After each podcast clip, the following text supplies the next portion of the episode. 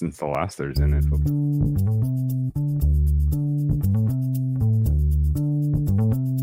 It's Tom Brady.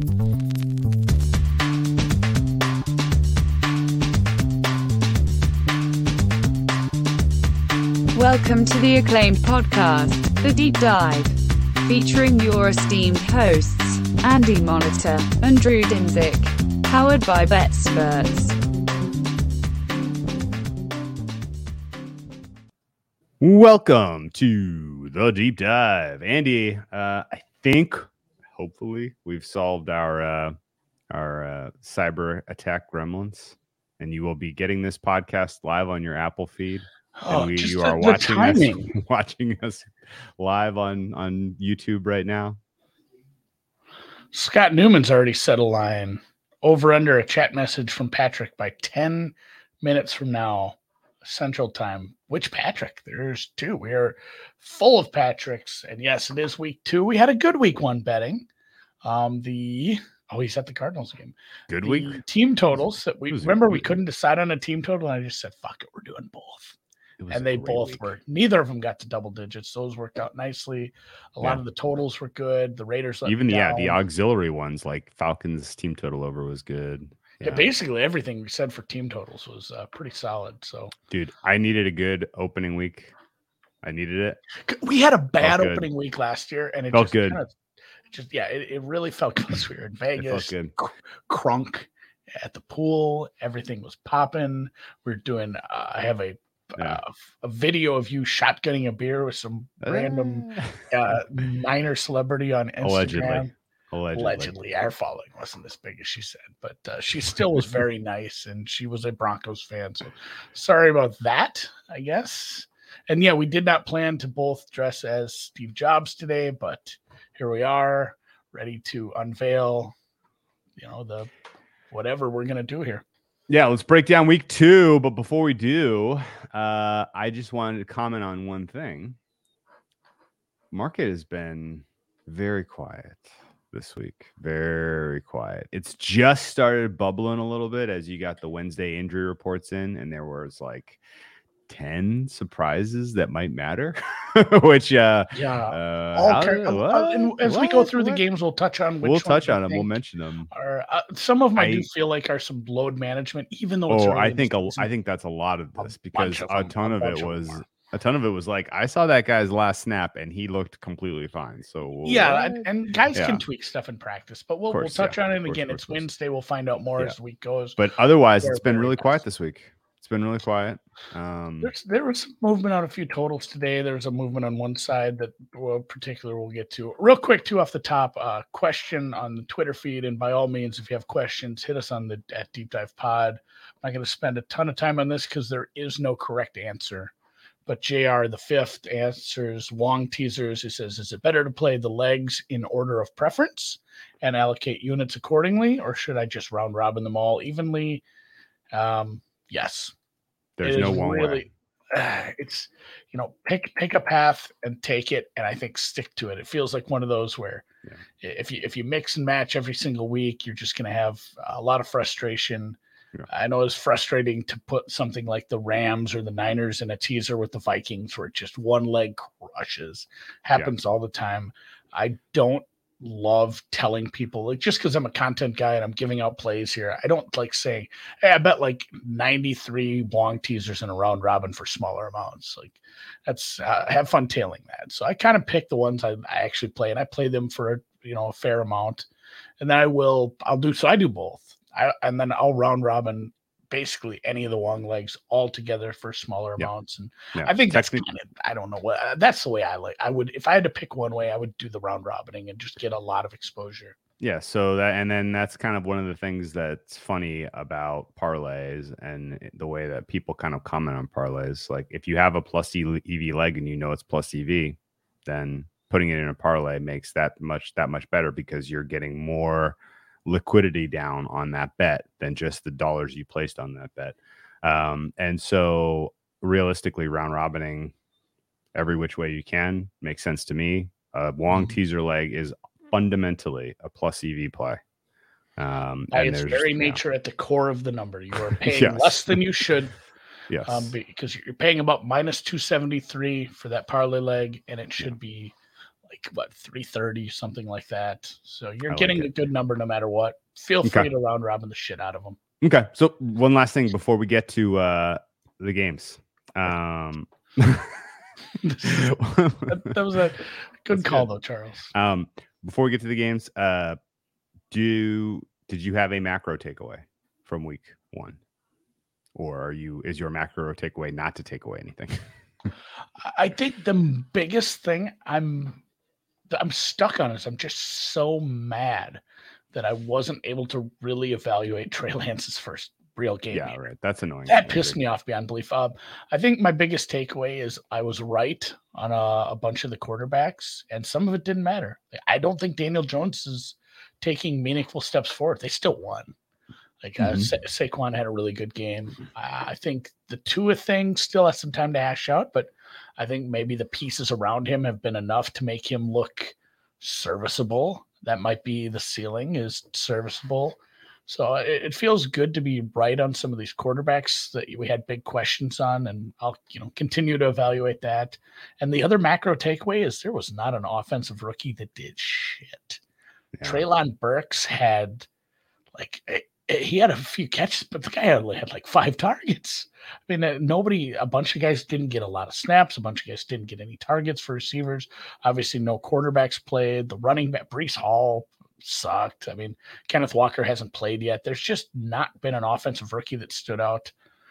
There was a defensive rookie. Should we spend 30 seconds on him before we jump into the game? We'll get into that. He game. plays for. I just want to. I just want to see I if. mean, we'll get into it on the Thursday game. Yeah, I just want to see if you think this holds water.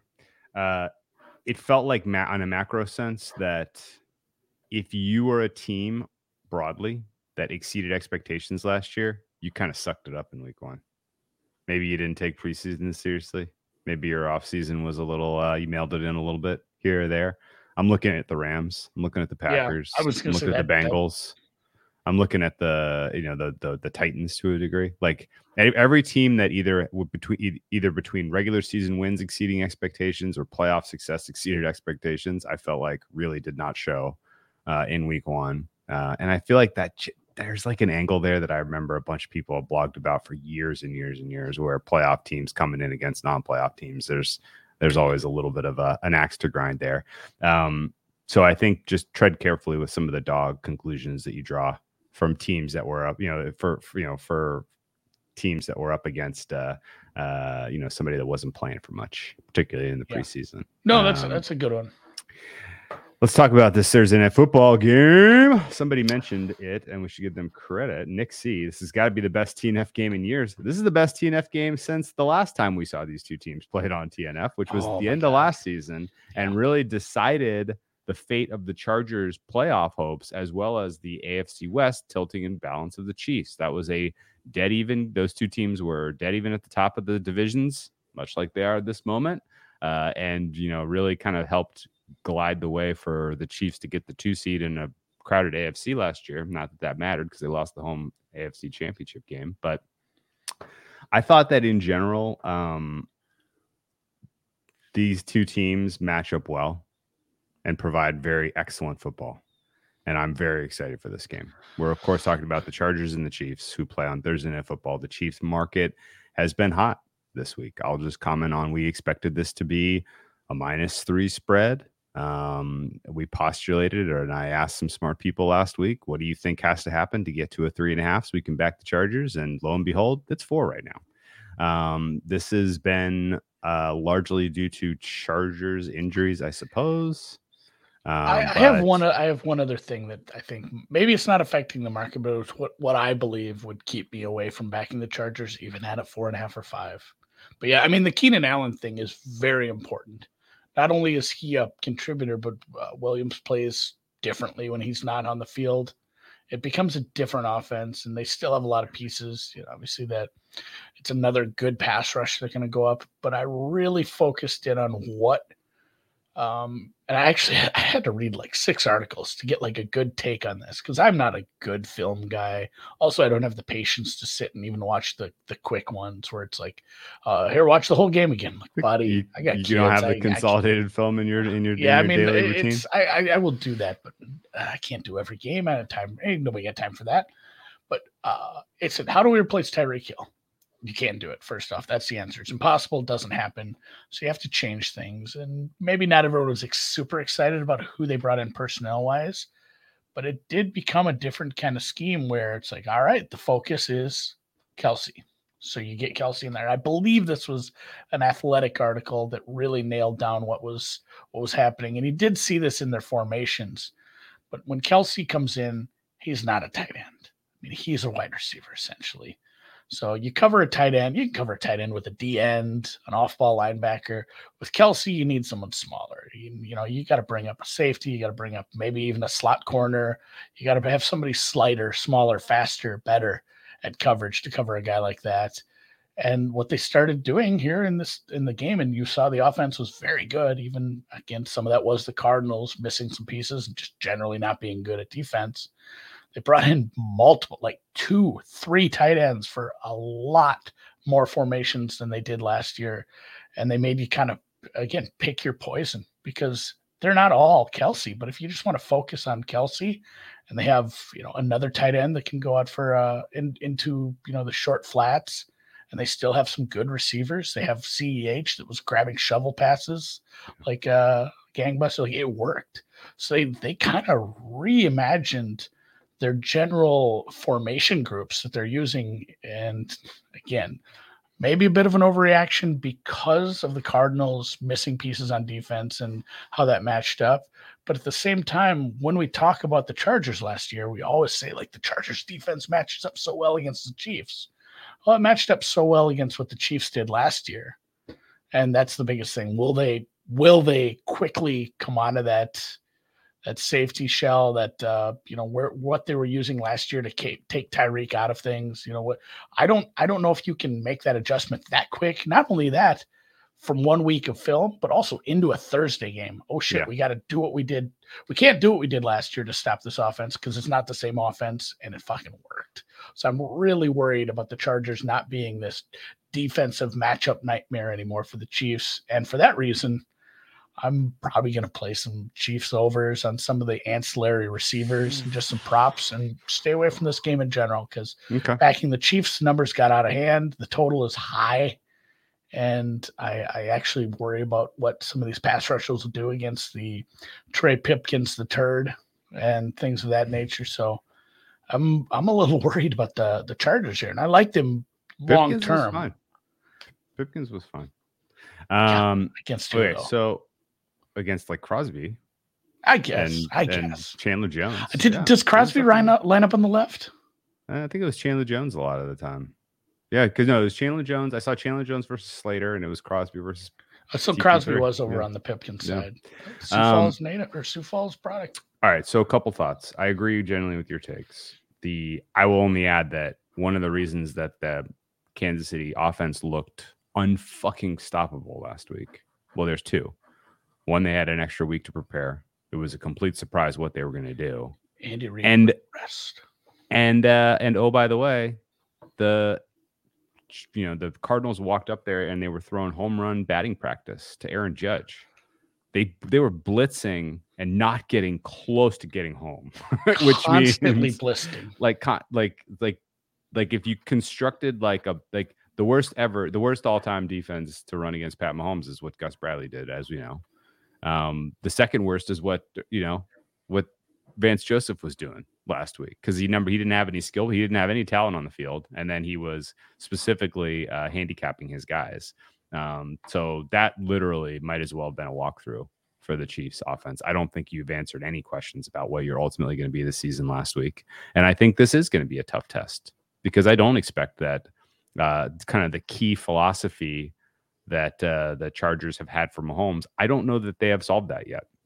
And really, the loss of Tyreek Hill wasn't going to matter over the balance of the season to take the Ch- Chiefs offense from top two to top 10. Like that wasn't going to Yeah. that wasn't going to move the needle that much. It just wasn't wasn't. We everyone has said this.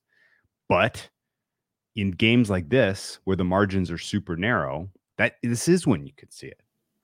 Right? In games against the Chargers, the Bills in the regular season, in your playoff run, that is when it could manifest. And so I am very intrigued to see how this works. I think I don't think the Chargers need to do any kind of major pivot defensively. And actually, if you really want to kind of break down what we saw in that Chargers Raiders game, I thought the Chargers defense was very, very, very good in that game. The pass rush duo, as advertised, those guys are healthy. They may they're a little longer in the tooth, but they were healthy and they, They, were, were scary. Yeah, for sure. violent. That that absolutely that signing has worked out. And you brought up Yeah. a good point when you mentioned playoffs. Like the odds that these teams may end up playing each other in the playoffs. You wonder if some of the they don't show all the razzmatazz. They leave some stuff in the playbook. Well, yeah, they got to play again like, later you- in the season too. yeah, you not only Yeah. play, but to, like you assume you may play this team two more times at some Oh, yeah. point. And Yeah. yeah, it's uh it, it was this is and another reason I do want to stay away from this is like it's it's the the classic, you know, quandary. It's like, hey, this team looked really good, but they played a shitty team. Doesn't mean they're not as good as we saw. It was one of those cases where you know if they kept their foot on the gas pedal, maybe they score sixty. You know, it's uh, Oh, the you Chiefs know, last you- week? Yeah, it's like yeah, yeah. Don't, yeah, I- it's it's I it's don't read impossible. it. It's impossible. It's impossible other than everybody's healthy and the offensive line is Yeah. sick and the and the pieces are all kind of greased the wheels are greased. Like that's all you need, can take away from that game. Uh, i still think though that the chargers defense uh, the run defense that they exceeded the mendoza line. They were Mhm. solid in that game against the raiders. The pass rush was against, against the awful offensive line but they won their 1v1s um, the pass defense secondary was absolutely solid even in the absence of jc jackson. Uh, Davante Adams did everything in his power to try to break that game, and he couldn't. Um, and you know, I think I think defensively, the Chargers are going to match up well against the Chiefs, and they're going to give them what for in this game. This is not going to be, a you know, a, a- boat race for the Chiefs offensively, as far as I can tell you. The flip side of the coin here with the Chargers, Lombardi learned nothing in the offseason. His decision making, his scheming, his sequencing, garbage for the Chargers offensively last week. Like Justin Herbert continues to succeed in spite of what everyone around him is helping him in terms of telling him what to run on a given play. Um, they still struggled in short yardage, which is crazy considering they their philosophy is we're going to be we're still going to we should stick to our aggressive nature. Um, and the running game was utterly stuck in mud. And I want to give a little bit of the credit of that to Patrick Graham and the Raiders defense because those guys played a lot better than we expected. Um, but still, both in that game, both run defenses played well, Yeah. but also I I do want to blame the the Raiders pass blocking or excuse me the run the run blocking wasn't good no, and some of their sequencing sucked too. It was kind of a bad game to watch at times. Yeah. it was a slow game. It was uneven. It wasn't well, you know, there was no urgency. And I think realistically, I think that sets up for a very, very solid underplay here.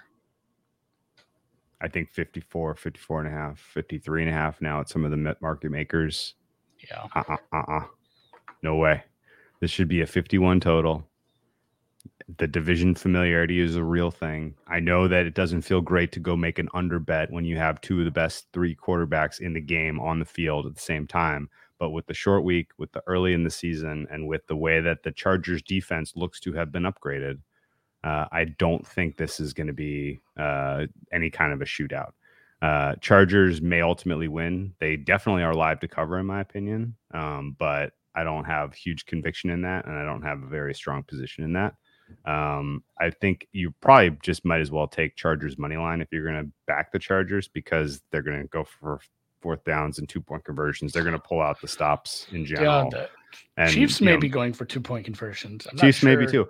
Like Well, yeah, I'm like not sure if like the idea the idea that there's any the idea that there's any brinksmanship in this game and that this is a you know kind of a a, a field goal wins it uh no either the chargers are going to have a solid plan shut down the chiefs offense and you know win a comfortable game or it'll go the other way around. And they're just it looks like the Ra- ravens game for them last year where they're just not ready. Um but either way under for me is a play. I think this is pretty solid one of my favorite totals of the week. And um you know, we may laugh about this at halftime tomorrow if uh, you know Mahomes has four touchdowns in the first half. So we'll see. But I think the Chargers defense has to be at least considered for an upgrade based on the way that Mack looked and fit with that team. Uh, and if J.C. Jackson that's plays, sure. that's uh, that's crazy. That's gravy. He's questionable right now. He may ultimately suit up, um, but I don't think they absolutely need him because you don't have a Davante Adams on the field for the Chiefs. You know, you have a bunch of guys that you can match up well against with your, you know, your plan A. So, yeah. um, I think it's going to be. I think it's going to be a good game. I think it's going to be a chess match, and I think yeah. 54 and a half is three and a half points too high. Yeah, so I'm fine with the total. I think it's fine just because they are going to be scoring in sixes rather than threes, maybe eights. I'm fine. Somebody pointed out the last two matchups, the first half was super low scoring, maybe an under first half.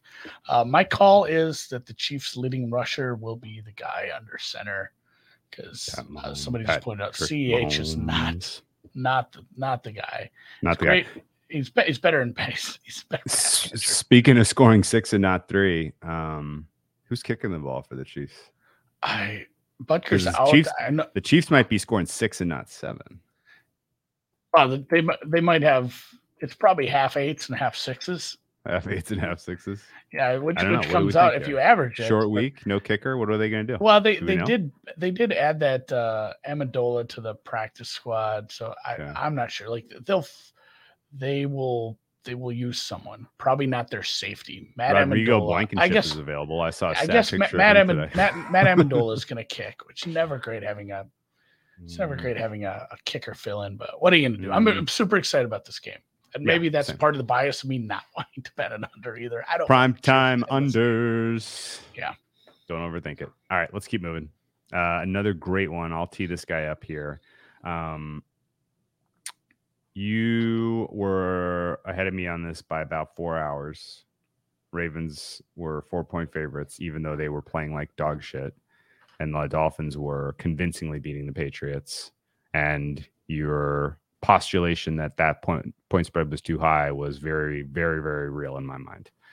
Um, it's three and a half now, so there's been a little bit of movement towards the uh, towards the Dolphins, but this is actually a buyback at this point because uh, I saw it hit. Uh, you know, it, it, got into that three, three and a half range, juicy three and a half, ju- or juicy plus three.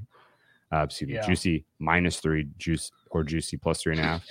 and uh, and it's now kind of at a flatter three and a half. So there's general. I think this is consensus. It's going to stay here. Um, and I think three and a half is a great, great, great play for, on the Dolphins. And there are matchup advantages galore in this one that all favor Miami, as far as I can tell you.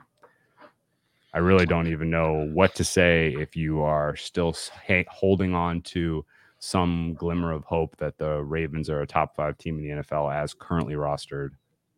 They lose another tackle in the game against the Jets. Yeah. Lamar Jackson doesn't look especially inclined to run potentially because he doesn't have because that long term contract because yeah. he's his agent his being. agent told him not to run. his run. Agent told him not to, not to run. Uh, the uh, the rest of the positional players for the um, Ravens are all minuses outside of Mark Andrews. Mark Andrews now matches up against an elite safety group that is being trotted out there by the Miami secondary. Dolphins. Really good secondary. It's almost a waste of a good secondary. Yeah, it, uh, yeah, well, that's a good point. But they can uh, double, they can double up easy, and I, I want to see Jevon Holland all the live long day on uh, Mark Andrews works for me. Um, I think this Miami defense is set up well to really force the Ravens to find answers. And then on the other side of the of the matchup, I think the Miami offense uh, has speed in spades. They have many, many different ways they can hurt you with speed. Doesn't matter if Tua can't throw a beautiful ball 50 yards down the field. They have excellent skill position players, and that it has been. Like Tua sort of, will have a 50 yard touchdown pass. Yeah, that travels like six yards in the air. Yeah, you know why you That's feel like Tyreek that? special. You know why you feel like that is because you saw it twice last year with yeah. the Cincinnati Bengals against this team. And it literally, like, and Ty- Tyreek Hill, you want to go look at some uh, some wows? Go look at Tyreek Hill's you know game log performances against this this Ravens squad. The Ravens are a good team. They're fundamentally sound. They have good players, but speed kills these guys.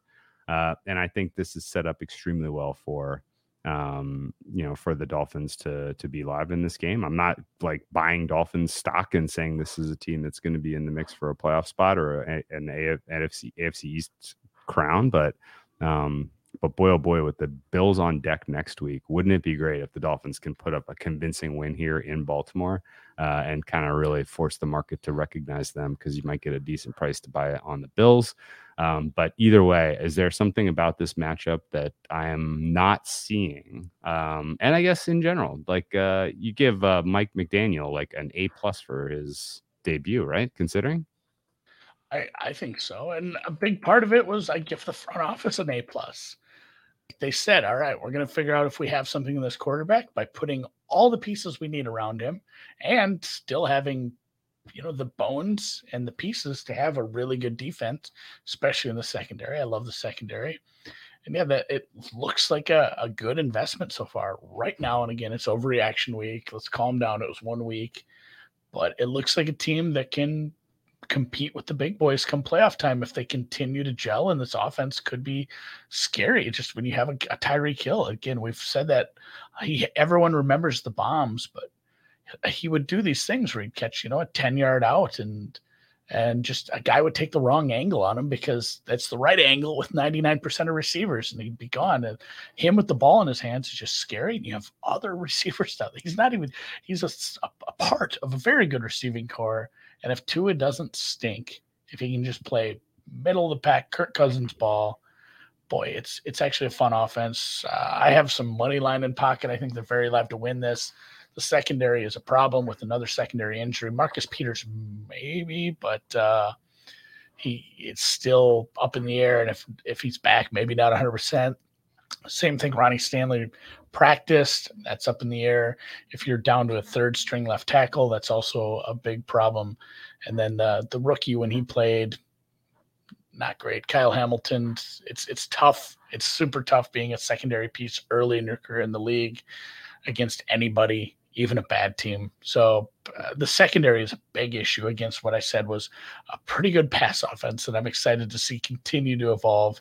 And yes, for that reason, Raven or excuse me, Dolphins plus three and a half, Dolphins plus four, and some Dolphin plus one sixty five. I think is what I got. So I'm uh, I don't play a ton of money lines, but uh, this is one I really liked adding a little on. Yeah, and I mean honestly, the Mike McDaniel's bag of tricks works fits well against the Ravens' defensive scheme as well. Uh, as long as they just sort of stick play the hits, I think this is a good game for. Yeah, they the played. They played what I think um, is still a tough ass defense last yeah, and oh by like, the this way, this is a step down to me. Last year, the Dolphins on Monday Night Football utterly punked the at the time one seed Ravens with a healthy mm-hmm. Lamar Jackson. Punked them defensive scheme was just it was like square peg, square hole, boom. Like go go beat us another way. We dare you. And they could not do it. And I think the fact that you have the same D coordinator there that was there last year, continuity at the D coordinator, even though Flores is gone, uh, he's going to pull that game plan out, and they're going to go right back to the well and play the hits. Uh, and I think um, at the end of the day, in a new, you know, against an average team, I don't have a ton of separation between the Dolphins and the Ravens. I'm not giving the Ravens three and a half points for home field advantage. I'll tell you that much. Uh, and I think realistically, this should be about a two point spread. So Dolphins plus three and a half, one of my favorite plays of the week. And um, I think uh, I sprinkle a little money line as well, just because I think the matchup advantages are that tilted in favor of uh, the boys in teal. Yeah, I'm. Uh, yeah, I'm excited for this one. This should be a good one. Total a little uh, low for the team total for the Dolphins. Total's probably probably okay. I don't see it ever being this the you know like we said Ty- Tyreek Hill's great. I don't need it's more action just, on this game, but I was yeah, just it's not just going to become the you know they're not just going to become the Chiefs. I'm trying to think of a good analog. Maybe it'll come to me throughout the throughout the episode, but everyone's everyone's kind of good. There's a, a, lot of nice pieces. Know, it's uh and it's just classic. Like even with the Patriots going down early, that defense that defense looked good. Honestly, the Patriots defense yeah. did look good at times. Like this is this is an easier test in my mind, especially in the secondary. So go Fins, go uh, Finkle, lace us out, and we're on to Cleveland, which is one we don't have a lot to say about. Other than uh, in our preview, we did kind of say if the Browns want to go to the playoffs they need to be in a very good position when, or excuse me, when Deshaun Watson returns. They got to win all their easy games, and they got to win probably all their coin flips. They won a coin flip last week. They need to win this easy game. They can't uh, overlook the Jets here. I don't know how squirrely the Jets actually can be. Um, this is a tough defense. This is this is a tall task for them, and uh, the Jets' offensive line had some issues last week. Going up against Garrett isn't going to help. Numbers probably right. Um, I'm not super enamored with think uh, Cooper. Did he miss practice today? Everybody missed practice. Everybody missed. everybody yes, missed practice did, today. Yeah. Um, so I wasn't really a lot of question marks around this one. I don't yeah, care I, about this game. I, I really uh, it was yeah Jack Conklin um, maybe close to being back at right tackle. I didn't follow up on that today. Wilson still a bit away. Flacco playing again. Uh, Brissett. So Brissett was the guy who didn't give the game away. He wasn't great. Boy, was he not great. Yeah, but he didn't do anything. He didn't do anything so penal that he would just give the game away, which is what we worried about this. So this is this is probably God. You know what this is? This is Jets or pass. And boy, that's yeah, a, so that sounds like we're, we're, moving on to Detroit. Flacco, F- Flacco, just just just well, you know. So and and the problem with that too was yeah, he should have retired a couple years ago. What is he doing? What, what, do you think of the pass rush for Baltimore compared uh, to Cleveland? Uh, it's not not even in the same discussion. Twenty second no, versus three. Twenty pressures last week.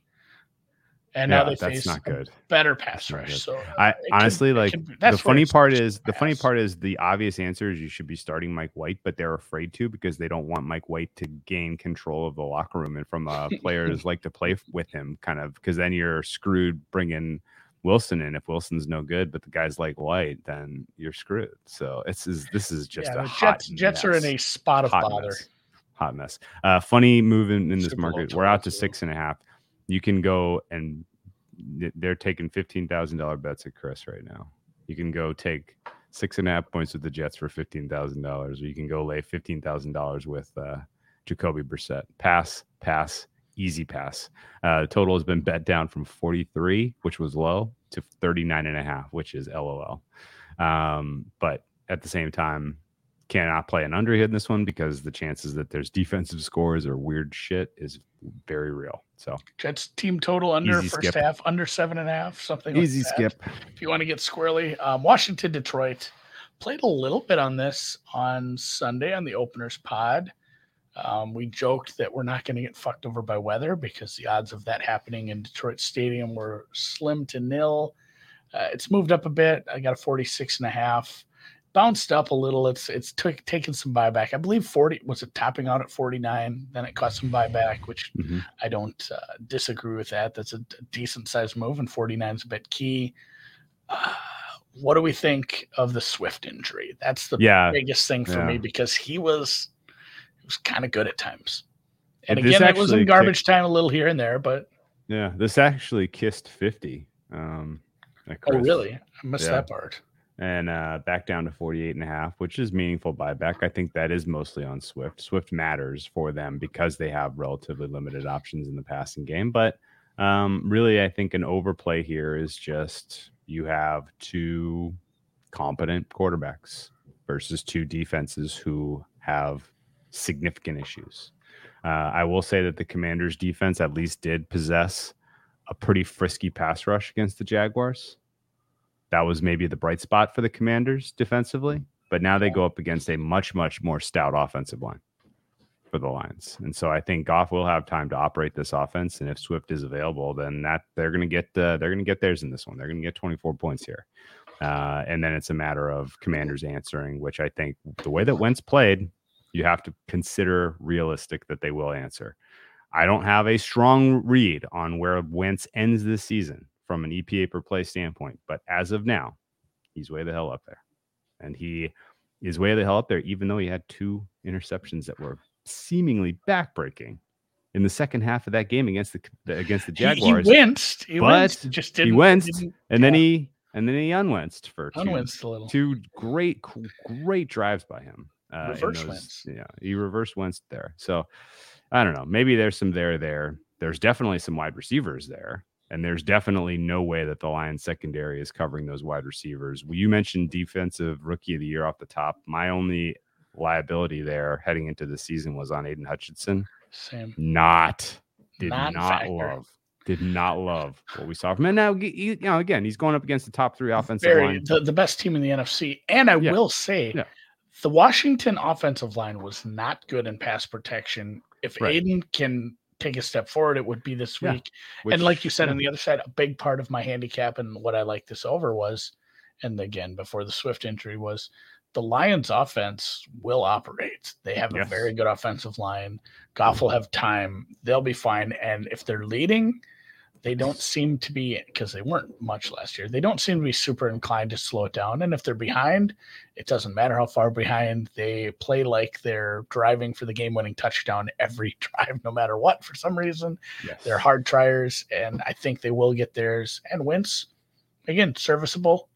The secondary for the Lions can definitely be beat. We saw that last week by a, a much better team with better skill position players, but they got Dotson involved. Gibson looked good. Um, I didn't follow up on Jonathan Allen. He had an MRI Monday.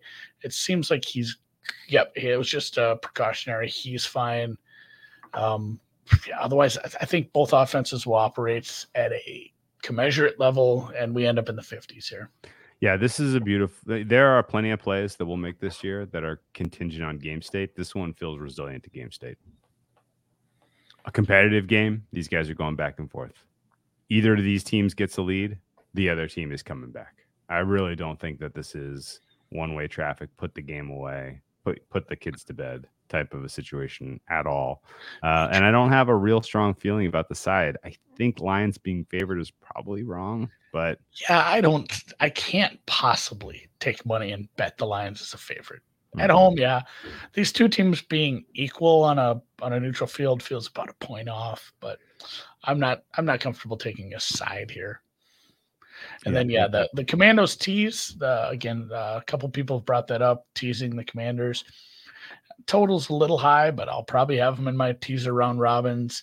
How how do the Lions win by eight or more? I guess it would be just I mean, Wentz does it to you, I guess. Wentz, Wentz takes a step back, throws a, a couple errant passes that go the other way, or Yeah. just it's uh it's a little it could be a little sketchy at times for for him if he you know it was just an aberration this one week of playing well at times. Mhm. Maybe he's healthy and he can play at a a half decent level, and then the Commanders are probably live to take a look at a wild card spot late in the season. Be cool. They they, had a schedule that probably would allow that. I will If say win this, though. one.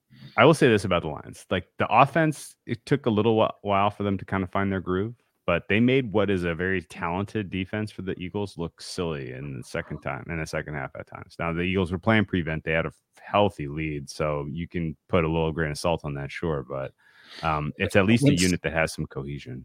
They played a lot of them together in the preseason. Everybody's pretty much healthy, so Wentz, uh, Wentz throwing left-handed. That's how they lose the game by eight or more. Yeah. Let's hope it doesn't come to that. Unless they they turn into defensive touchdowns, I'll take them anyway. I can get them. Yeah, yeah, yeah. Let's flip the script and talk about the team that lost to the Commanders in the uh, Jacksonville Jaguars. Weird, tough game to come away with real takeaways, except for Yeah. the Jags defense was overmatched against Carson Wentz. Yeah. Uh, The the Jags rookie made a couple flash plays. That was cool, but other than Yeah. that, That defense, yeah, they, they struggle. I, I should go look what that was on uh, Commanders. Or it shouldn't come up with anything else. They haven't been the Commanders for very long. There you go. Um, what do you think the third down percentage was for the Commanders? Uh, I'm gonna go. I don't know the answer to this. I'm pulling it up right now. It felt high. Sixty-five percent. It felt like. I didn't see a lot of punts. They didn't. They didn't try a field goal either, did they? Seventy percent on third down. Seventy. Yeah, that's about right. Yeah. That and That's the way it felt. that's what it felt. And you know That's what? the it Jags were three of twelve. That's uh that's how you lose by six to a team that is a middle of the pack team. Yeah, And they were up by eight. I didn't I didn't watch a ton of this game. Yeah. It was a weird one. Uh, the Jag, the major takeaway was the Jaguars defense is not good. My major takeaway for the Colts game is that 2020 score is extremely misleading. Realistically, that probably should have been the 30 20 ish game. Um, and I think Well, they, in they had like 500 yards of offense. What, what does that come to? Why yards Like per uh, point per 32? play? 32. Yeah. So that sh- that should have been a lopsided win for the Colts, and yet it was 2020. Uh, kind of some just general brain dead shit going on in Indy, as always. Good point by Scott Newman. reason. Yeah, some questionable red zone calls, some Yeah. questionable decisions early in the season. We'll give them a little uh, leverage, but here's a game. These are two guys that coach together at Philly. A lot of so you have familiarity because it's a divisional Ooh. game, but also a couple guys who coached together during that uh, run up at Philly, and they're both, you know, lauded for what they were able to do with some Philly some special less- reunion. I like that. than special Um, quarterbacks. Now they Jaguars also going young one to and Philly. Jaguars go to Philly next week. I think sounds right. that's funny. Uh, just Doug P, Dougie P, doing the the good old reunion. Oh no, ja- Jaguars. No, they Char- go to Chargers. they next, go to Chargers, next then week. Philly. Then That's Philly. a tough stretch. Um, oh yeah, not not great. Not. Not looking good. The Chargers don't get this win where they're dogs by four and a half. It's uh, it's going to be a long season for these guys, especially considering how much they have allocated to players against the cap. Oh my god, this Jags team is like maybe one that you tell your kids about if they can't put together some wins here. Um, I thought the offense looked fine at times. Trevor Lawrence did young quarterback shit. He's going to keep doing that probably. Um, I thought uh, there were some pretty obvious things about the Colts offense to like, uh, especially the Jonathan Taylor and Michael Pittman Jr. experiences. This total got hammered under. We lost all that CLV from Sunday on the Yeah. basis of, I'm assuming, the Michael Pittman Jr. injury news, yeah, which is annoying, but so good. be it. He's is he the best player on the field besides Jonathan Taylor on the entire Ye- field in this? He is. Yeah, um, Uh, and that's the thing too. So if you told me the Texans put up twenty, Matt Ryan for went for three fifty two, Pittman had one twenty one, Jonathan Taylor ran that total yards ran for one sixty one. He told me like how many how many points did the Colts have? I would have guessed like thirty five or more. It was a very misleading box score, and again, it was finishing. The team stats are gonna show you what was the. uh uh, they only got sacked twice. They took a lot of penalties, seven for 89. They had two turnovers to only one for the Texans. And the red zone, they were two of five. That's how you tie a shitty team like this. I think they take a big step forward. But yeah, I'm not betting. I'm not betting a road favorite in division. I still have some faith in the Jaguars to do some things. And I still like this over. I think Pittman, Yeah, same. I didn't see him get hurt. If unless he really fucked his quad up in practice, I think he's going to play. It, I do too. again, it's early in the season. If it hurts at all, sit him out. He's fine. He knows the plays. Let's go, Colts. Let's ride. Let's ride. Colts country. So yeah, we bet 45 and a half. It went up to like 48. Um, you can get a 45 and a half too now because it's right back where it started. yeah. And if you believe Pittman's fine, that is uh, the play I believe. Yes, I, I agree. Over and Jags or pass here. If you're in some pick contest and you need to take a side, I'm taking Jags, but not Yeah. not uh, not staking it. Um, let's keep moving to a game I did stake. How you feeling about that? Uh, I staked this yesterday. Um, you talked about it. We talked a little about it on the side, and then I looked and looked and looked, and I really did start to like. Um, I started to like Tampa Bay to maybe again, just like the Colts. Like, hey, if they finish some drives, they actually have some nice things going on on offense, and then they really didn't have to do much in the second half. Yeah. I started to like Tampa Bay as a road favorite, and then the injury report came out. Looked like a goddamn CVS receipt. Honestly, New Orleans has a bunch of injury concerns as yeah, well. the New the New Orleans injuries went a little more quietly reported, but they this weren't is good uh, either. yeah, this is a game with like 70 injuries for some reason. I wish I'd take no part of it. I mean, explain your process for getting on Bucks here. Okay, uh, let's let me address the injury part first because that is now Oh, God, we're going Apparently- overtime now. we are going. Well, uh, if we we- list all the, I'm just yeah, kidding. yeah, yeah. It's so Uh, many. we were joking yesterday, like, why in the hell i- are the Saints steaming? Somebody's going to give us a two and a half on the Bucks. Okay, fine, I'll take it. Uh, and lo and behold, it was because there are a lot of injuries, particularly at the wide receiver position for the Buccaneers. Now we knew about a lot of these. We knew Mike Evans was wasn't built 100. in. percent We knew Mike Evans wasn't 100%. We knew that Russell Gage wasn't 100%. If you thought Chris Godwin was playing after seeing him on Sunday Night Football, I got I got a, a, a plot of land out in the California desert to sell you. Um, it was very clear that this was going to be a limited offensive unit, but I still in 100% expect Mike Evans to play. And I expect Julio Jones to play. And honest, honestly, the pop that Julio Jones put on display in that Dallas game, that's the kind of thing you have to wake the hell up and pay attention to. Like he looked live. They used him as a deep threat. I didn't see that coming, He and it worked. Good. He looked good in that game, which means that if Marshon Lattimore does his thing and he races Mike Evans off the face of the earth, and Mike Evans is largely a decoy out there anyway, no big deal. Julio Jones, I would expect to step into a very decent role here, uh, assuming he's healthy. And uh, similarly, I think that precautionary hold on Fournette. I think Fournette is he's in prime form, but even more than that, if you're not paying attention to what the Buccaneers are right now, then I will tell you, the Buccaneers are a very different team than we saw the last two years. They are right now, they are a power run offense, and they are one of the most the, the most effective defensive units, and healthy by the way, defensive units in football. Like that defense is sick. The Cowboys offense was awful. Yes. The Bucks were a huge part of that equation. And they are going to do exactly the same thing to a beaten up Saints team. Saints have issues at the offensive line. The Saints don't have a healthy Kamara. The Saints wide receiver room also dealing with some question marks. Jameis Winston dealing with a bacchiotomy. Uh, Uh, yeah, not only Kamara, but Yeah. the, the backup as well. They signed another running back to the they signed. Latavius Murray. Yeah, it's it is a uh, it, it is a um, it is a Mash mash unit. unit in There you go. New Orleans, and uh, you know the way I look at the this matchup, the Buccaneers can hold these guys to single digits just like they did Dallas. They absolutely can. That's how good this guy these guys are. Uh, and then on the flip side, assuming you have a turnover free performance from this Buccaneers offense, they're covering that two and a half in my mind. Uh, it's gonna, you know, they only need a couple of big plays. Uh, they showed an ability to milk the clock with the power run in the second half. That was just piece de resistance, just an absolute masterpiece. Uh, and I would expect much of the same in this con- contest here. I think two and a half is cheap, and I think once, I think one of the kind of subplots to follow early in the season. Number one, Bucks are very much trying to keep their players load managed, and number two, Todd Bowles is playing games with the injury status of these guys. Yeah, no, and and producer Dan points out Julio Jones hasn't practiced during the regular season since like 14. Who is that Giants receiver who he'd just sit out all week and then play every Sunday? Not Cruz. It was back in that era. I remember that.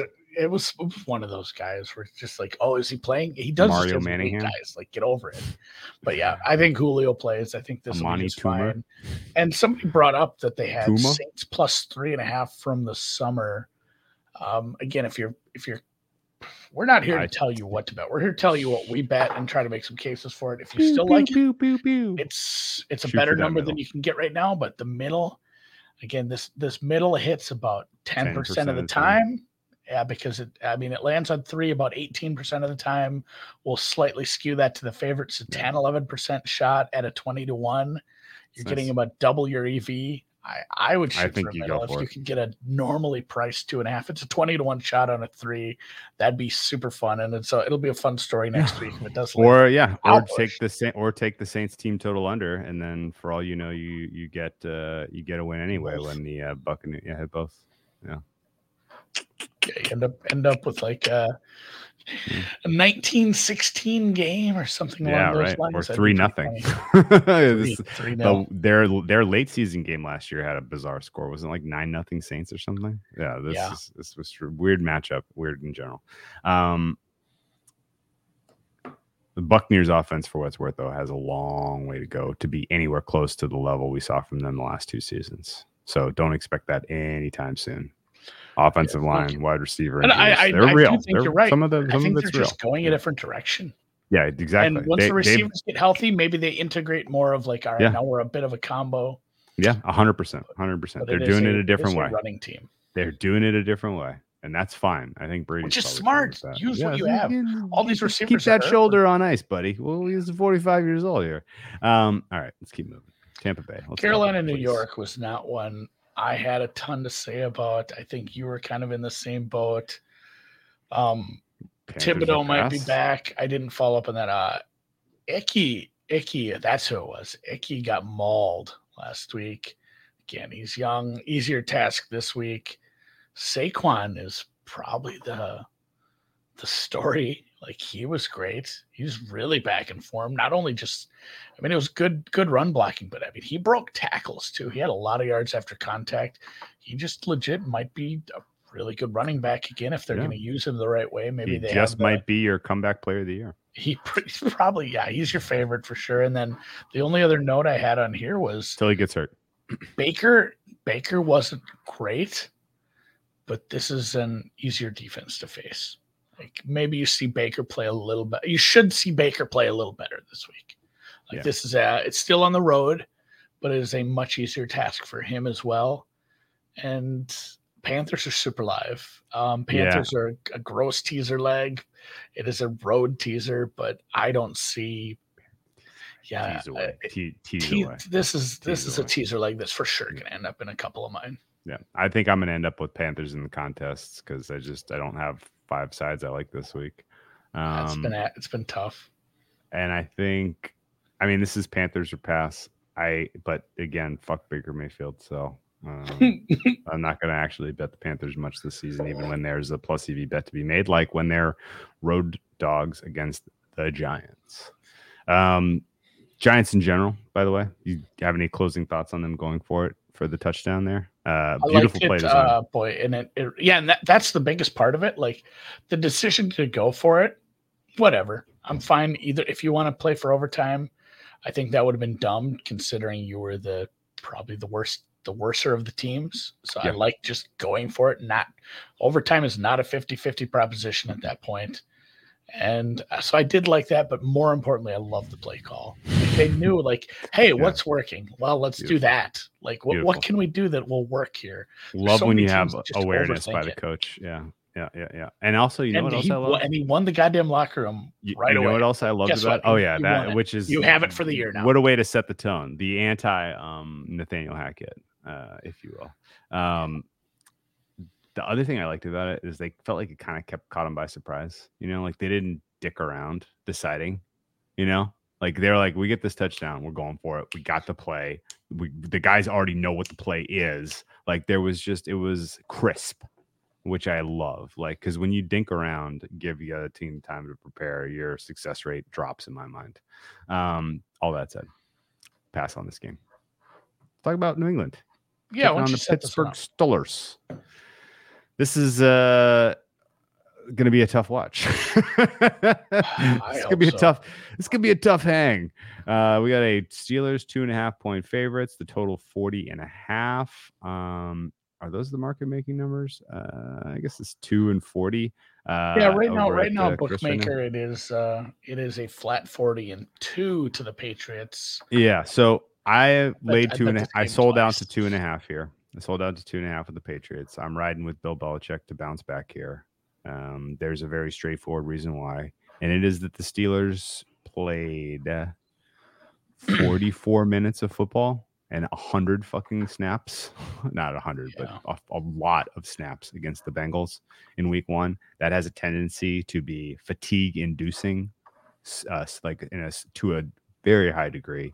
Um, funny enough, the Patriots are Patriots and the Bucks, two teams. Patriots, Bucks, and Colts are three teams. The only three teams that are on back-to-back roadies week two. That used to be the kiss of death. I've bet two of those teams, so I am clearly off my, uh, you know, my old self. We're going head to head, um, but uh, the Patriots, I think, are coming in a little fresher, even though they obviously went down and played in the heat of Miami. Um, and I think in general, the Steelers defense without TJ Watt, no no real no real havoc play potential. You can put two hats on Cam Heyward. Uh, you can throw away from Minkah Fitzpatrick, and you can pick on some of the weak spots in this defense. Uh, and I think in general, the Patriots may even tack back into a little bit more of who they were from an offensive identities you know standpoint last year. Because guess what? That will work against this Steelers team, considering the state of their you know their uh, their defensive locker room. On the other side of the ball, the Patriots defense should hold the Steelers to a very pathetic total in this game. The Mitch Trubisky experience, not do, not doing it for me. This offensive line did not get exposed by the Bengals last week, but I think the Patriots are going to be able to find ways to create unique pressure, really, really make it a miserable day for Mitch and company. Uh, and I think the Patriots can win this one uh, by more than a field goal. So laid the two and a half. What's? What are your thoughts? I tease Pittsburgh. I don't oh yes, Pitts, I don't. Yeah, why does this? I don't think either team gets to twenty. This like Patriots minus. Yeah, my my median outcome is like yeah. Uh, I feel like the Patriots win by three an awful lot, and both of those scores are in the teens an awful lot. I played the under 40 and a half. I found a 40 and a half this afternoon or yesterday. I don't know. My days are running together. I'm still running on fumes coming off Vegas for four days, but uh, I like this under quite a bit. The Steelers only scored uh, what 13 in regulation with their offense, and they had a bunch of extra drives to do it. That's uh, maybe not super con. That's maybe not selling the teaser as well, but I do like this under a lot more. And the Patriots' offense isn't good. That was no, no. again, TJ Watt is a big issue, but they still have, you know, you do have to put two hats in Heyward and hope everything else works out. You do have to avoid Minkah. It's still a tough defense with an injured quarterback who hasn't done much to impress me. A very rough uh, receiver room, one of maybe maybe worse than Baltimore's. Like I think we might be at that point. Like well, like Hunter Henry. Uh, I, I guess yeah, he's, he's like a Mark tight Andrews. end. Yeah, like again, it's just like Mark Andrews. So it's Yeah. a it's a it's a goofy spot. fair comp. I uh yeah, I like this under. I hate biting the bullet and taking it under. That's you know under forty two. These are every touchdown stings so badly. But yeah, I, uh, 17 13 kind of game. Feel like that happens an awful lot. And I'm looking for a, a game where I look up and holy shit, it's the second quarter already because the, you know, a lot of short passes, a lot of running. Um, we have an injured running back for Pittsburgh. We'll see how effective he is. And yeah, two quarterbacks who I do not believe in. So we will go with an under and a Steelers teaser. I'll tell you the other half of that teaser that I actually did play. You know, uh, my round robin stuff, I'm waiting, but I have one that I, I like quite a bit. The Steelers are half of it. And then, real quick, ad read. What? Yeah, another uh, sponsor.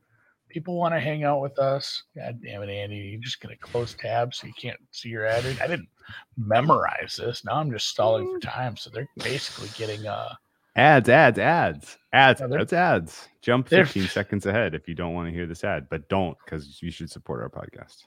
Yeah, turds. Um um God, that's a that's a whole different one. Yeah, I don't even know where I but here we go. No house advantage. It is DFS. Right off the bat, if you ask a question, is DFS legal in your state? If you can play DraftKings, you can play this. So no house playing pick'em contests like versus that. other people. Shot at winning 250k or more. Download the app, choose a contest, select your player props, earn points for correct picks. Or you can do the, you know, the player props, mix and match them up to five different ones, 20x your money. They have NFL, NBA, MLB, PGA, MMA, and NASCAR if you like race cars. And I do like race cars. Sign up now with promo code BETSPURTS at nohouseadvantage.com or download the app on your mobile telephone. I feel the like they should have gone with like no rake. Isn't that I a little snappier? it's No house advantage though. Dot com, and you can get a first deposit match, twenty five bucks. Uh, check it out. I'm going to play with it this weekend. I'm going to play with a bunch of DFS because I couldn't last weekend. I was in Nevada. I tried to put in a, an entry and a couple different things, couldn't do any of it. So we will. uh All right, we'll ba- back to the regularly scheduled program. The second half of the schedule starts with a Falcons team that we did we fall in love with this team a little offense, the Uh, offense, the offense at least. There's I'm sure you could come up with a fun analogy relating to high school girlfriends, but they tried to break my heart a couple of different times in the end of that game against the Saints. Oh yeah, you had them. That was a that was a sharp side. That was a hot side, and it Yeah. got a little uh, sketchy. But the Falcons did. offense, the Falcons offense feels like they're going to do just enough. Oh yeah, league average at worst. To, they're going to do just enough Yeah. to cover in games where they there's not a defense that's just going to blow their ass up and then you hope the timing and the scheduling works out where they cover a couple games and then they run up against a couple of brick walls because there's going to be some defensive matchups that are going to absolutely stymie what they do and they're going to look like shit again. It's going to be a yo-yo. They're going to be bet on. They're going to be bet against. Um, I don't have a strong take because I struggled to find what I believe about this Rams defense right now. What do you think about the 10 and a half at SoFi Rams with a bunch of extra rest as well. I think that's probably too many points. I think it should be nine and a half, but I don't really want to get involved with the side here. I think you can basically make the same play by taking the over because last week the Saints did not press their advantage. They did not use the house advantage against their main their offensive matchup against the Falcons defense. The Falcons also showed their hand a little bit about who they want to be defensively, which is a blitz heavy team. In fact, a team that can really only create pressure via blitz. Right? Yeah. Well, what did we see with the Rams last week? We saw a Rams team that struggled mightily in pass pro. However, they were However. up against they were up against future Hall of Famer Von Miller and other very very solid front seven. I think up against a Falcons team that can really only generate pressure via blitz, and considering Matt, um, excuse me, considering Matt Stafford's lifetime of superlative play against the blitz, against the blitz, this should be opportunity for the Rams to flex a little, to get some to get some scores, and at that point, this becomes the cover becomes a matter of are the Falcons scoring those garbage time points or not. But either way, the total has been bet down from 48 to 46 and a half. It has crossed the key of seven. I know do, the Ram, Rams team do not agree. staring me in the face. Do not agree that this should have crossed 47. I think the fair is 48 and a half, and I would play 46 and a half and be very, very content with my position on this game and hope that the Falcons just get to 17. 20 yeah, is probably if, more realistic, though. If I could find a Rams under 30 for a team total, that's one that's on the short list. I think this offense is fine, and I think not only is it fine, but I think they, uh, and it's only one game. Like uh, they're smart enough coach, a savvy veteran quarterback, a lot of veterans, a lot of experienced players who've experienced a bunch of success. But boy, after after what they did last week on offense, doesn't feel like they just kind of want to let it let it fly and stunt on these hoes a little like I would I wouldn't let up. I'd want to I'd want to exercise those demons quickly. Say, all right, we're capable. We're a good offense. That was a tough test right at the beginning of the season. Let's drop forty on their ass, and you know, maybe maybe you don't need the play action because you're going to be facing some blitzers. But again, you, uh, if you're facing blitzers, you have one on ones on the outside. They have the receivers to beat that. So a 28 and a half 29 and a half team total is something i'm interested in here yep. for sure and i agree with 30 to 20 kind of final. Yeah. Yeah.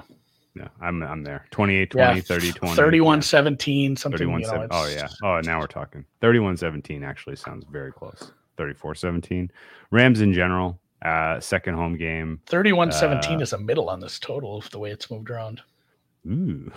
Ooh. Uh, yeah, I like over 46 and a half in this game. Let's keep moving to another over I played at another very low total 41 and a half now. I thought that this opener of 43 looked low. Uh, I didn't bet it because I was waiting for limits to go up. And by the way, limits on totals have been like super slow this week. Is it stuck? This what, what what are we waiting up for here? They saw for a flash a couple places. We're like, oh, we'll take five. Nah, three.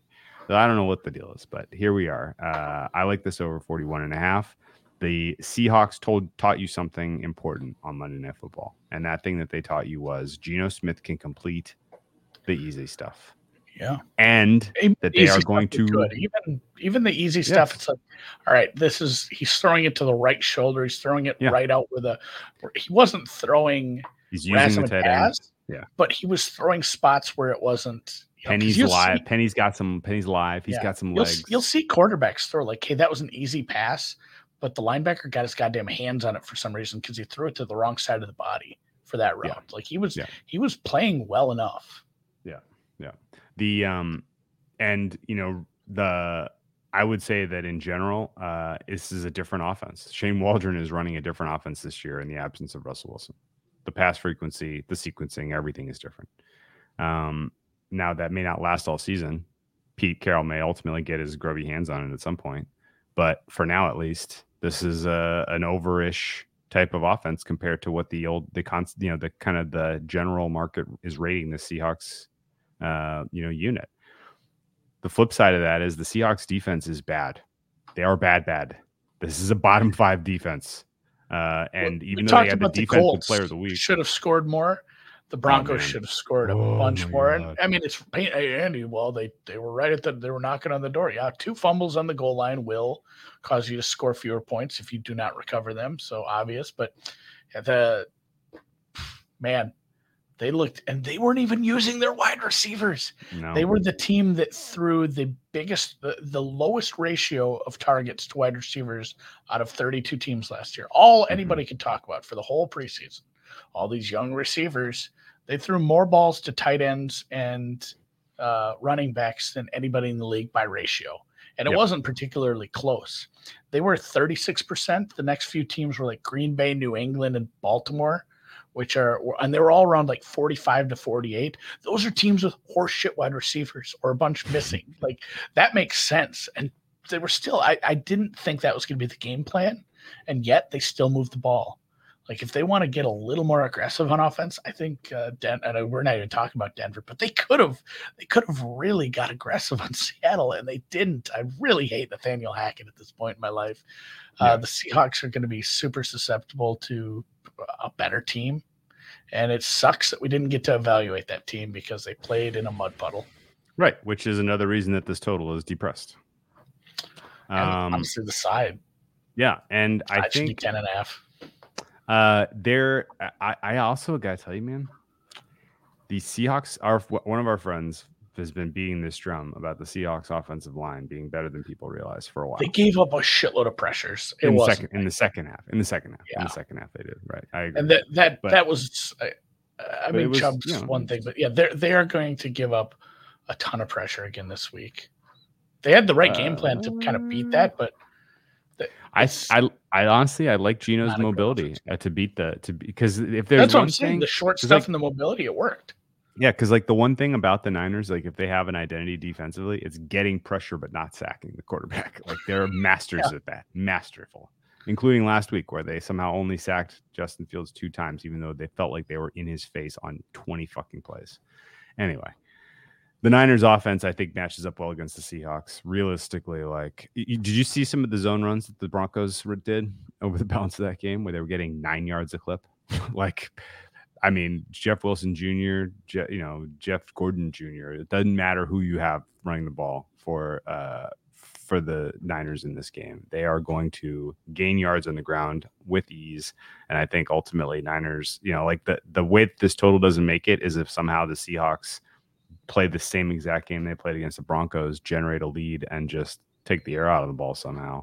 Um, otherwise, I think this thing is sailing, sailing over 41 and a half Sailing. sailing. No weather to speak of to worry about up there. Um, in general, uh, this looks like a game that's mispriced by the tune of four and a half points. I would have made this 46. Any interest in a Niners team total over? I are just scared because we haven't seen the offense really. Yeah, but it's a. It's not going to be that low because it's nine and a yeah. half. It's a sec, Uh, it's a it's at home. The Seahawks. Five and a half. It's going to be. And this is so it's not in the traditional long teaser zone, but it is in the zone of playing a what is this? You play a seven, a seven point teaser on this. Seven point teaser, the proper price you want to get to make it plus EV is minus, minus 130. Yeah. Yeah. So a seven point teaser takes this to two and a half.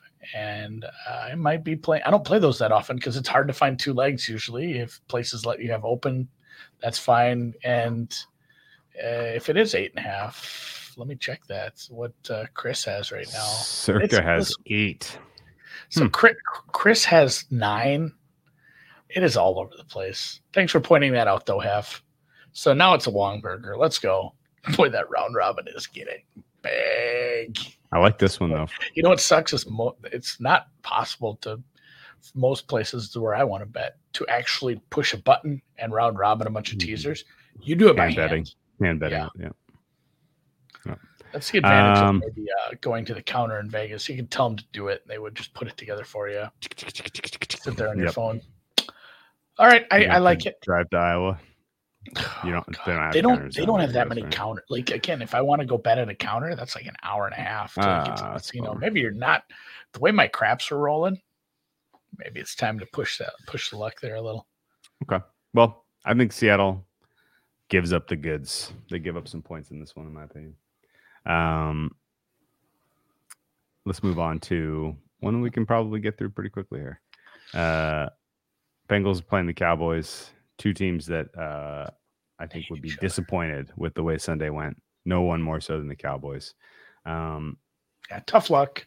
That stinks to see. I hate quarterback injuries. It diminishes the quality of the play of the league overall. And that said, this offense was horrible with him in. Some of the credit definitely goes to Tampa, but boy, like ninety percent of it. Yeah, it's still like they found no way to break that. They were they were looking rough. So you know, people argued about how big of a move this was. Some of this was going to just move in general, even Yeah. with the Bengals losing because the the Cowboys offense wasn't good. Um, that said, it's a lot for a road favorite. Cooper Rush wasn't like Nathan Peterman bad when he's filled in in the past. Granted, they have some offensive line issues now and they don't have all their receivers, but do you have the stomach to get seven and a hook at home? I don't think Joe Burrow's throwing five uh, or turning the ball over that much again. So, Yeah. whew, this is a hard pass game for me. Yeah. Uh, Bengals, so two Bengals thoughts. turn up, they might win by a bunch. Yeah, and they probably are a fair teaser. Like I like them. Um, the Cowboys. I think the be- better than making a bet on the Bengals minus seven and a half in this game is to do what? AFC North. Get Yeah, it down now. I Get it forgot down we now. did that. Three, Get three to one now. or better. Three to one or better. That's the buy. Now is the time. And you know what's funny about that? It was three to one after the games were over Sunday and before we saw the Cowboys game and knew Dak Prescott was going to be playing. The win probability for the Bengals in this game went from coin flip to likely, 70. and it did not move the market at all. So what the hell? Um, Yeah, that felt like a nice move. And then I did Um, I did tease this. This is my AFC North teaser. I teased this with Steelers. Get it down to one and a mm, half. I don't. I, I Talk don't to me I think- about- I think the Talk to me offense about the uh, likely bounces back. I, I think the adjustment from Dak to Cooper is in the ballpark of what the market is telling us, on top of the actual downgrade of the unit overall. Now that people fair realize move, that there's some problems. Um, what I'm curious about, I, I think Cooper Rush is probably going to do some interesting things. I mean, he's got he's playing with house money. He's trying to get a backup job for life. If he plays well in the next couple of weeks, he'll have it. Um, what were you surprised that they didn't make a move this week? And No, because and I, the I Jerry think it's based- Jones saying four weeks is he's full of He's high. shit? He's high on ether. Okay. Like he's huffing a rag or something. okay. And I think maybe Okay. that's part of the reason they didn't make the move because even if it's even if it is, you know, pie in the sky four weeks, I think six weeks is possible. Okay. So you know, do you make a move for somebody when it's a fill in for six weeks? That's a tough ask. And the, There's guys out it there. It would have to be a trade. It would have to be a trade. The the Mhm. people in the free agent market is it's Cam, it's Fitz, and other than that, I would just i- i- once you get past that, I would rather have a guy who already knows the offense and Cooper Rush. Honestly, can you name me somebody you'd rather have that have to come in and learn it for six weeks? Uh, I would. Cam, I'd consider, but I, he's been so banged up over the last few years, and then Fitzpatrick's our age. Um, it's not a lot that you could do in the free agency market right now. The Niners aren't going to come help you, and the Jimmy G asking price is too much for a fill in. He'd be flipping him. Minshew, that's uh, interesting. I think he's on a team. That'd be a, a trade. Uh, that Ben DiNucci. God, if it's Ben DiNucci, that's an issue. But that said, Hmm. I am I am teasing the Bengals down, even with a road favorite. I do not believe uh, we'll see that many bad throws, that many interceptions. That was a tough defense. That was a tough ask, a divisional game. Should be better. And Ja'Marr Chase did everything in his power to pull that offense out of uh, out of that funk. He's still very good. So um Bengals by Bengals by six. Yeah. Okay. Yeah, there is. Yeah, that. he's an eagle. He's an eagle again. Is that his second stint as an eagle, or is he still there? You know what you probably could get a pretty cheap deal for is bring Andy Dalton back from the. I'd from want to hold on to him. You, if you're the Saints, you want to help. You have That's a Taysom good Hill. backup. Yeah, I would have to. He's a tight end now. Okay. Yeah, that's a good point. Um, Either way, we're we're on to Denver. Okay. Uh, on to Denver. Uh, what was your favorite part of Monday Night Football?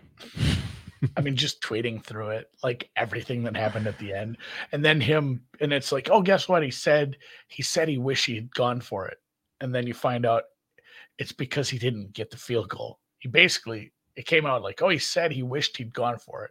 Then you find out the whole quote is, well, I wish I'd have gone for it because we missed the field goal. Essentially, like, well, that doesn't count. That's not, you know, that's not penance.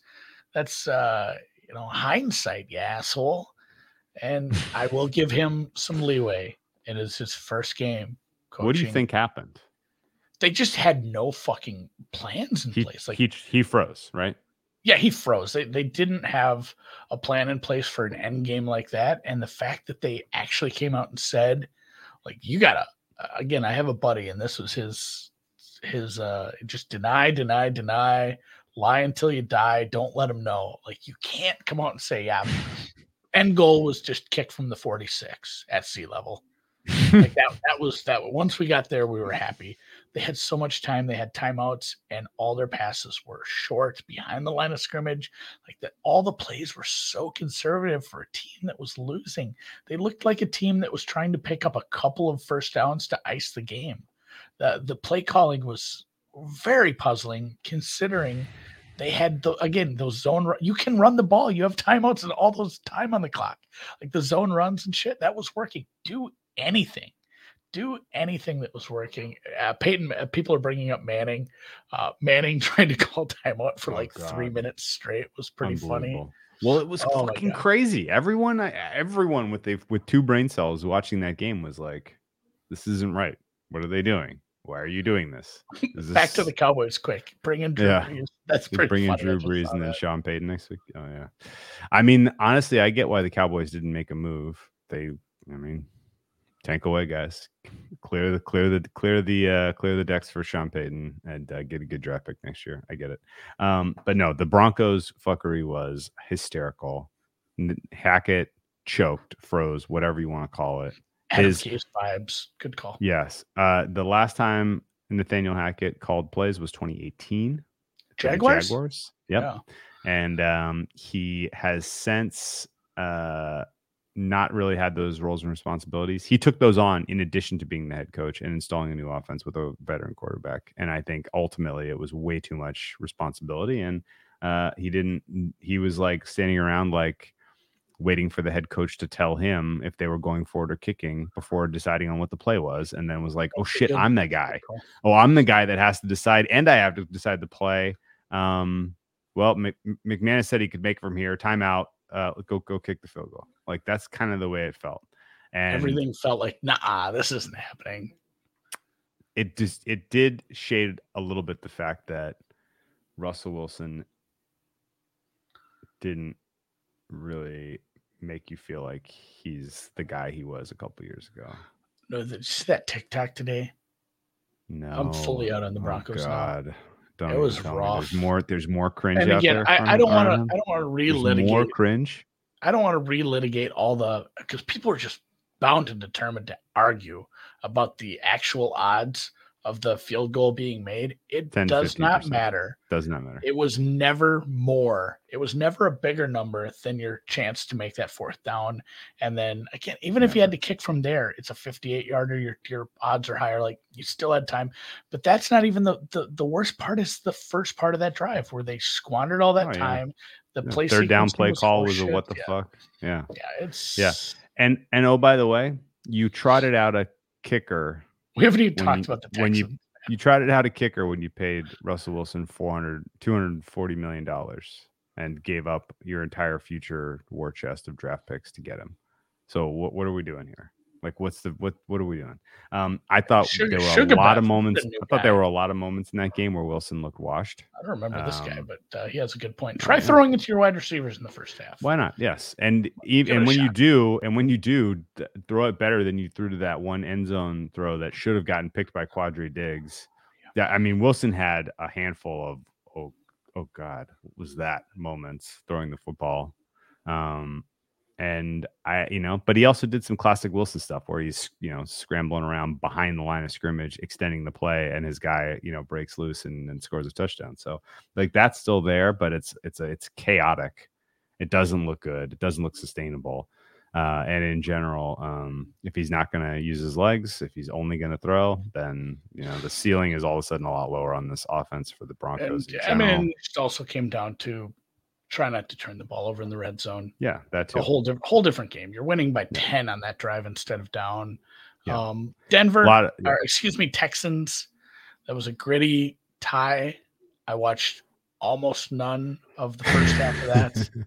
I checked. I kind of, uh, you know, I filled myself in a little. I caught some of it. It's, I don't fully know what to make of this team at all. I guess I'm kind of uh, there. I don't know if you have strong takes. They have a few pieces, but it's it's not supposed to be like this. Um, I all my all my notes are on Denver. I don't have any like strong takes on the Texans. This number is probably high. uh, probably. The- but the- the, the Texans are going. Texans are going to It's a- altitude. yeah, the it's a tough- I can't bet it. It's a, it's a road game at altitude early, and it may be a bit of an aberration. They probably should have given up 40 points, that many yardage. So, uh, but at the same time, the Broncos are bound and determined to not throw to the wide receivers, Yeah. not run Russell Wilson, and they have a brain dead coach. So I'm on to Wait, right no, I we gotta, I gotta. I gotta, I gotta close We the commentary here. Um, w- there was something about the Texans game that needs to be said. Lovie Smith, is old as shit. Did you see the end of game? There were The- twenty Uh, In overtime? There Yeah. were 20 yeah, there were 26 seconds left. Yeah. He runs Rex Burkhead, excuse me, 40 seconds left. He runs Rex Burkhead into the line of scrimmage for minus 2 yards on 3rd and 1 at the Indy 47. He then proceeds to punt on 4th and 3 with 26 seconds left. Inexcusable to just say "Okay, let's take taking the tie. Good job, guys. What, what, Haven't what- lost you yet. know, take taking the time. You know, Like, and again, no- I, not I a know loss. that Like, they don't know. Fuck, Like, fuck that. I'd say very few Fuck that. coaches, very few coaches know like what their Vegas win total is, but they have to know generally like, hey, we're not expected to be a good team. When that's your M, when that is your expectation, you go for that every time. And in Like fact, every yes, team should go for that every bowl. time. Right. You do the day bowl, which is like, Yeah. we're not expected to win. If we do, I'm going to get these guys in the locker room fired the fuck up. And instead, he chose to punt on fourth and three. Uh, and honestly, like, I don't even think you're really risking the loss that much. Like, there's not quite enough time for the Colts to move. And by the way, the It's Colts not like kicker- Blankenship was kicking. but yeah, Colts kicker had uh, absolutely nothing going for him. Like I, I just I didn't. I, I as I was watching the replay, I was like, "That's how this ended." That and I was in literally like the the body language of Smith, like like good good game, guys. Like I, don't know how you get out of bed and fight hard the next time out after that. Like yeah, well, that was extraordinarily uninspiring performance at the end of that game. Um, and that said, Broncos put uh, their most important defensive piece on IR today. uh, Justin Simmons is on Although- IR. So, and yet this total has ticked down to 45 and a half. That is too low. Uh, it's been bet up from 43 uh, to 46 and then back down for some silly reason. I think now staring at 45 flat, actually, you can get minus 105 to the over. I think that's bet to the over uh, Sure. if you're going to play this game. And I think you're counting on the fact that the Texans are going to get some garbage time points, if not just score in general, with the Broncos having some issues figuring out their defense now. But um, yeah, And uh, I mean, somebody pointed out Justin Simmons. That's a big loss. Gregory played well, but we'll see how he plays without Justin Simmons. I guess. yeah, So, of course. Um, and Randy Gregory, if anything, he has been less than consistent. Uh, Not- so Yeah. we'll see how that so goes. much. But uh, yeah, don't don't want any part of this game. I don't hate Mm-mm. look though. Mm-mm. Okay. I thought the Broncos offense should score a lot more than they did. This is another bad Oh, yeah. defense. Yeah. Two weeks in a row. If if they don't get to if they don't get to like 24 two weeks in a row, that's just gonna be hilarious. Eject. Eject. Yep. Everything. Fire yes. Hackett. Yeah. in two weeks. Uh Arizona had the worst injury luck of uh, week one pre-game. A bunch of stuff popped up. Nothing turned out right. And then it was already kind of a bad matchup. And like I said earlier when I talked about the Chiefs, they enacted a, a type of offense that just worked because you have Kelce, the shovel passes. I mean, they, they're always been a creative offense. Like just everything kind of just worked, and they probably could have scored more. Most of what the Cardinals did was in the fourth quarter in very low win probability territory where you don't want to give them a ton of credit for that. That said, I mean, it was a banged up team. Their best receiver suspended. They had multiple players missing.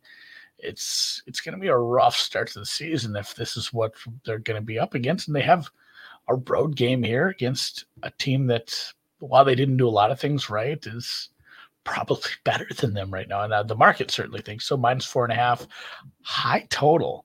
What do you think of this Raiders? I think that the biggest matchup for me is the Raiders defense versus this Cardinals offense. Why isn't this a Pretty little good. lower? I I would I haven't bet this yet, but I would put this around 49 and a half.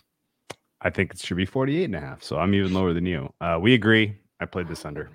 This is an under spot. I might Um, join you then. I'm gonna As- let's assume for a fact, for a second, that Vance Joseph does not pivot hard away from his concepts that he rolled out last week against uh, Pat Mahomes. Mhm. If he goes blitz heavy here against that offensive line and against Derek Carr, who now may not have his center, Andre James, Yeah. this could be more effective performance from that Cardinals defense, even though they're like clearly bottom 10, maybe bottom five. Um, I think there's a potential surprise coming from JJ Watt playing. Uh, I think there is potential for, in general, this, you know, some of these Two pieces more. being back. Yeah, I mean, you know, some of the kind of quieter pieces that we're missing are going to be back for this game. Um, you know, obviously not Hopkins, which helps you on the under as well. Um, a lot of lot of injured pieces uh, for the Arizona Cardinals still on offense. Uh, I think this is, um, I think this is the easiest under on the board, and I think it's not close. Also, you got uh, I forgot Josh McDaniels is running the molasses offense. Yeah, it wasn't the slowest offense, but they sure took their time. And the play sequencing lended them, you know, lended themselves to a drain the clock kind of offense, and the running wasn't good. Um, yes, it just the the pat or the the run blocking combined. nothing, nothing about this spells shootout to me. Nothing. Yeah, I uh, I haven't again. I haven't bet this yet, but I think uh, you've given me the confidence to join in on this one. A lot of uh, we're either going down in flames or we're going to be rich on Monday because we agreed, we agreed on quite a bit. Market's not with me on a lot of stuff this week, so we'll see. Wow. Um, for now, uh, the um side. Did you think this was a fair adjustment? Three and a half, getting bet up. I'd bet the Cardinals You at would, four and a half, yeah. but I'm certainly not going to. yeah. It Cards should be pass. three. Three and a half was fair. Yeah, I think so too. That might be So- a contest play. Oh God. Oh, Yeah, You're gonna have the jet. What what was your other horrible one? Like it was a one and a half that you had in the. Panthers. Well, you're, you're gonna have Panthers and Cardinals in the contest. Have fun with that. I don't mind betting against the Raiders and the Giants laying points. pissed at the Raiders. I liked that over last week a lot. Market didn't Ah. go with me, and it didn't get there. It's not like it went against me; it just sat still. Yeah. Um, Bears getting a grip of. I played a ten. I'm just gonna say it. I'm disgusted with myself. It's uh, they're not gonna get bailed out by Mother Nature this week, but what about that? Are you sure about that?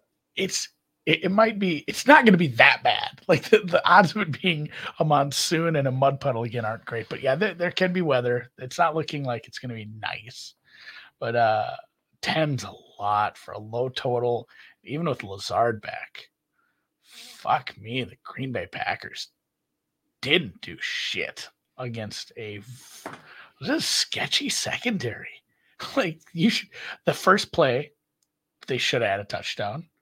That doesn't help the relationship between a rookie and a bitch ass quarterback who gets mad at everybody and just takes mushrooms and dates witches. Like he's he's one of the greatest to ever do it, but he's kind of finicky, I think, with some of his relationships. He has been, he has been with coaches, with other players. Like I, I don't think he's just never going to throw him the ball again or something silly, but that didn't help. And I mean, just nothing, nothing really clicked consistently for that offense. And it's going to be a ton of, I think, uh, touches from both running backs. And a, a low scoring game like that. How many points do the Bears have to score to cover the 10? I didn't even bring up his family. Thank you, Steve. Like, good point. I'm gonna say six. Yeah, I almost bet this under too. There's a correlation. If you if you like correlated parlays, and you're, you no, I mean I'm I'm making I'm making a joke. I think to cover the ten, they need to score ten. I don't think the Packers ten or thirteen would well definitely get it done. 20. I think. No, no, no. I think and I think the Bears are a fine play. I like the under personally. Um, I think uh, in general the Packers, the warning signs that I saw about the Packers offense were all real. The if all of a sudden Bakhtiari and uh, Jenkins are healthy and playing great, well, I'm going to take a loss. But I have not still have yet to see what they're actually doing in practice, if anything. And I am buyer beware that they're just going to be able to step in and go toe to toe with the Bears defense that I think you have to upgrade, even though it's tough to make any kind of a grade out of that game. Like the Bears can cover at least, and they can definitely cover as well the Vikings. And a lot of the issues with the the Packers last weekend was coverage sacks and guys not getting open and guys dropping balls. I don't think that gets solved in a week. Uh, and you're going up mm-hmm. against a, a, decent secondary here with the Bears. I mean, they're not good, but they're decent. A lot of young talent. Um, and so I think uh, ultimately this is probably an unwatchable garbage primetime game. Uh, but I don't mind that if I have an under 42. So nice little, uh, you know, I, I, won't say much positive about the Bears during the year, but a uh, nice flash from a fifth round pick out of the MAC, I believe. Dominique Robinson played well in that front. I think he had a sack and a half and mm-hmm. half dozen tackles. They have some nice pieces up front. And I think that'll be part of the success they'll have on defense. If they go up against a high powered offense, it's still going to be a problem. It's not a great team. If they go up against a really good secondary or even just a good rush defense, I liked what we saw from Khalil Herbert. It's uh, it's not gonna it's not gonna turn out well for them. It's still not a good team. But no. 10 points in a divisional game against an offense that showed us bupkis, even with Lazard back, is a ton. And boy, howdy, I feel gross, but I will have this one. We don't talk about the Monday games, but I did want to mention that. And we we did this. There are two. And if you watch the Sunday show, you know, we did take the Eagles Vikings over. Could not be more giddy for a game. And it's not even as a Vikings fan. Like I legitimately I'd love to win my bet, but I think that could be one of the most fun games. I think both secondaries are going to have a hell of a time and honestly, the Eagles have the better defense, so I think the Eagles win that one. But I want to see just a back and forth, um, a back and forth offensive game. And then I didn't bet Tennessee Buffalo just for the record. I like it, man. Uh, under. On what Tennessee Tennessee Buffalo? I think primetime unders are a thing, man. So, and that that is the one thing. It's low, but Tennessee team total under feels like like I just like those, the way. Like, how I just are they like ever the way, getting to seventeen? I just like, like the way that the, through it. I like the way the Vrabel teams have matched up against Buffalo the last handful of years. They've done. Um, we job. don't have a team total, Drew. Well, we got to figure out what we want, where we want to go here. Um, we could we could attack a million different angles. Uh, I will throw out some options. You ready? Well, actually, pull up. Does anyone have team totals up? DraftKings probably, right? Yeah. I can pull that up.